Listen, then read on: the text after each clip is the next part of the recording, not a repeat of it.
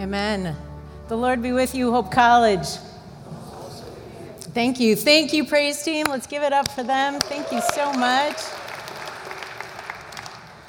It's Monday, and spring break is almost here. So I'm glad you're here this morning. I have a couple announcements before we start. First is that it's not quite spring break yet. So tonight, 6:30, gospel choir, come on out. It's a good time. There it is. See you here. Second, any dance marathoners here? Any?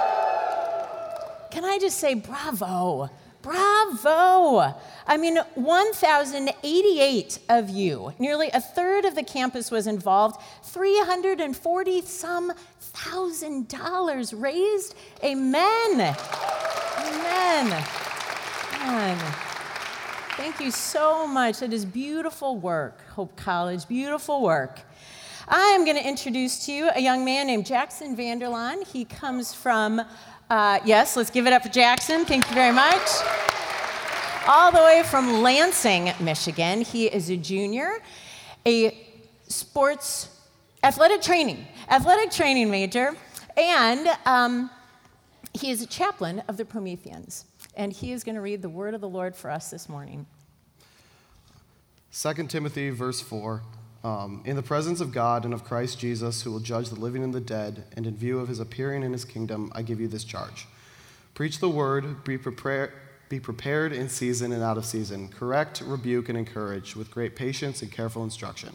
For the time will come when people will not put up with sound doctrine. Instead, to suit their own desires, they will gather around them a great number of teachers to say what their itching ears want to hear.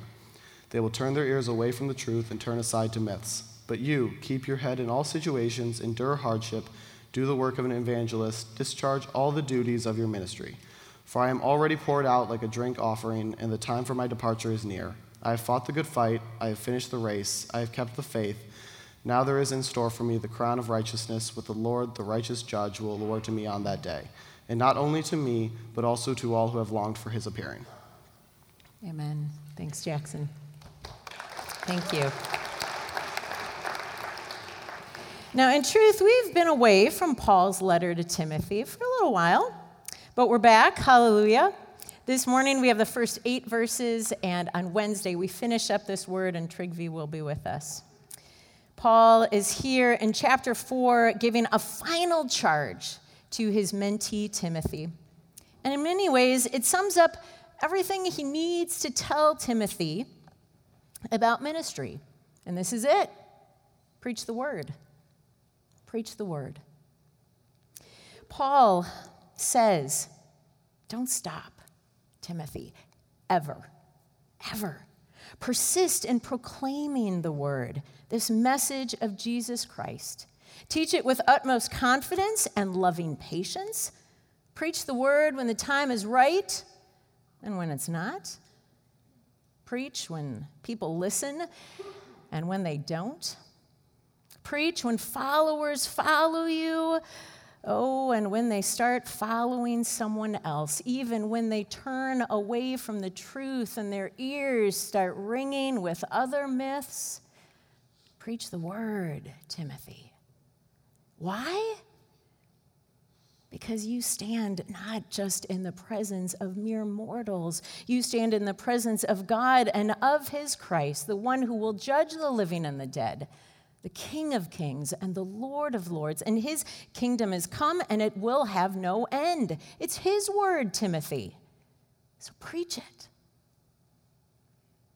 Now, of course, you are wise enough to know that this charge to preach the word is not just a command given to Timothy, nor is it even only for people who are in full time ministry. Friends, it's the charge to all of us all who walk by faith.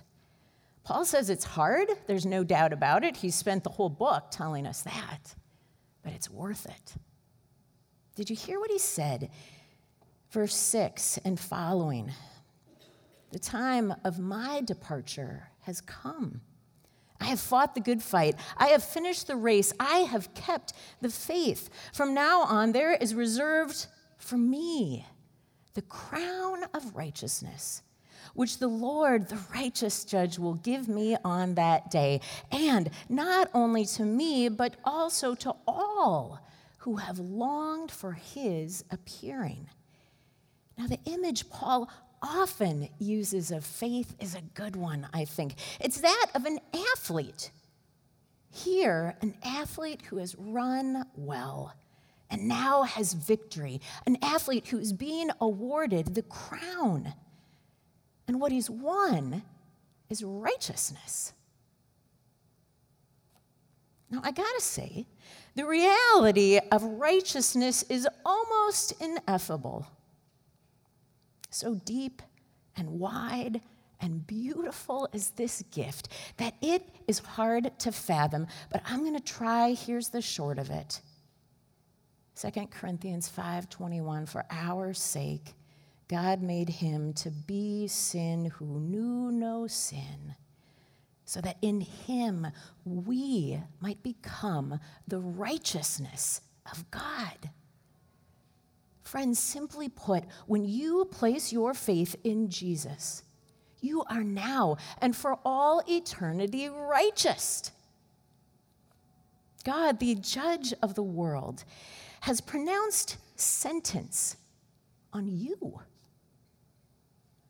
This is not blind justice, right? He is not, he has seen your guilt. He's seen it.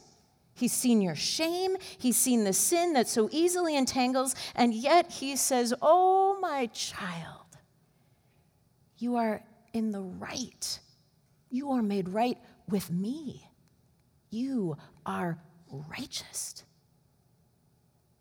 Not because of anything you have done, but only because of what Christ has done in you for you.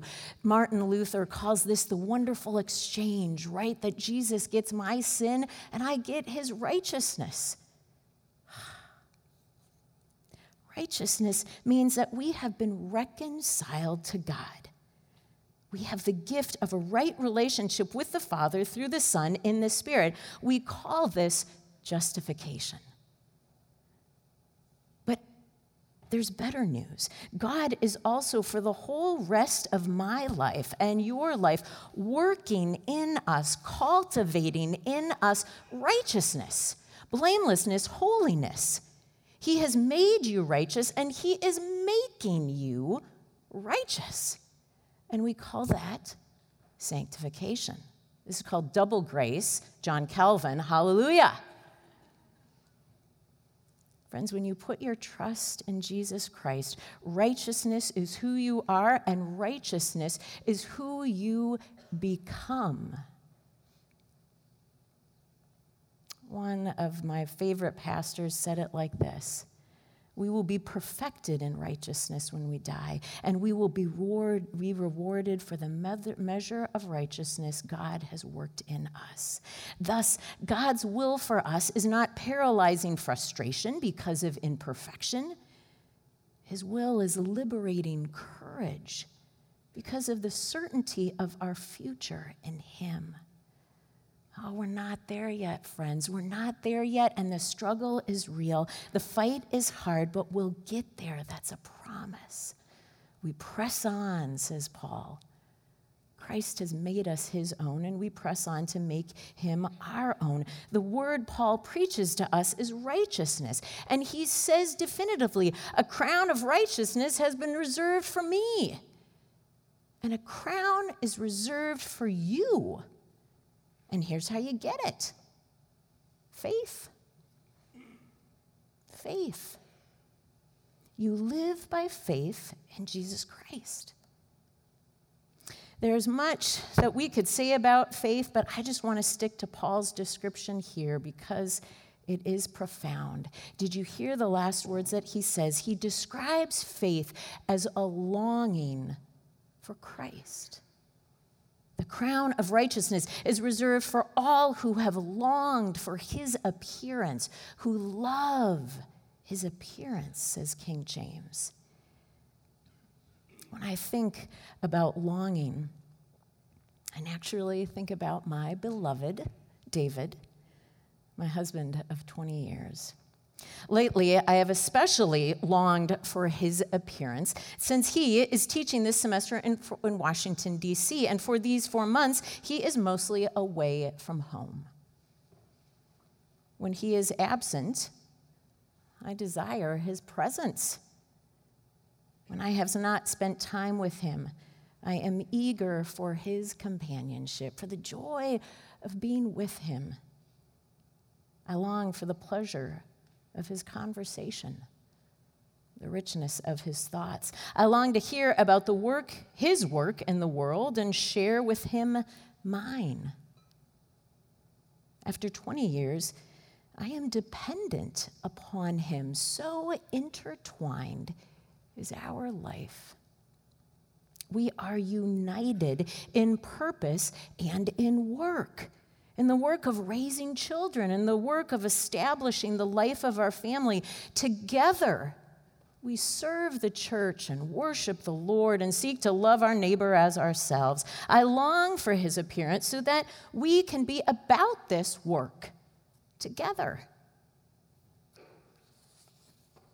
The crown of righteousness is for those, is reserved for those who walk by faith and long for Christ, who love his first appearance in their life, who look for him to come again so they may be with him, and who watch every day for him to appear in the dorm room, at lunch, in conversation, in prayer they long for his company, joy in his fellowship, and seek to join him in his work. Ultimately, we long for Christ to be our heart's cry, because that is what we are to him.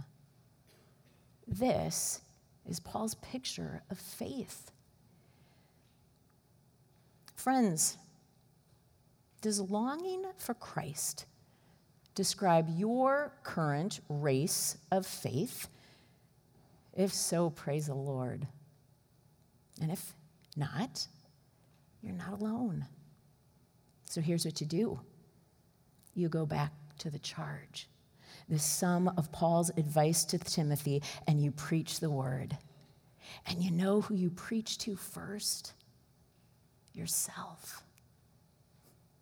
Preach the word to yourself until you know, till you know, till you know that you are saved, forgiven, righteous. Righteous. Preach the word to yourself until you desire the Lord. Because he is the lover of your soul. When our hearts condemn us, First John says, we know that God is greater than our hearts. So have courage, have faith, love the Lord, and walk in Him.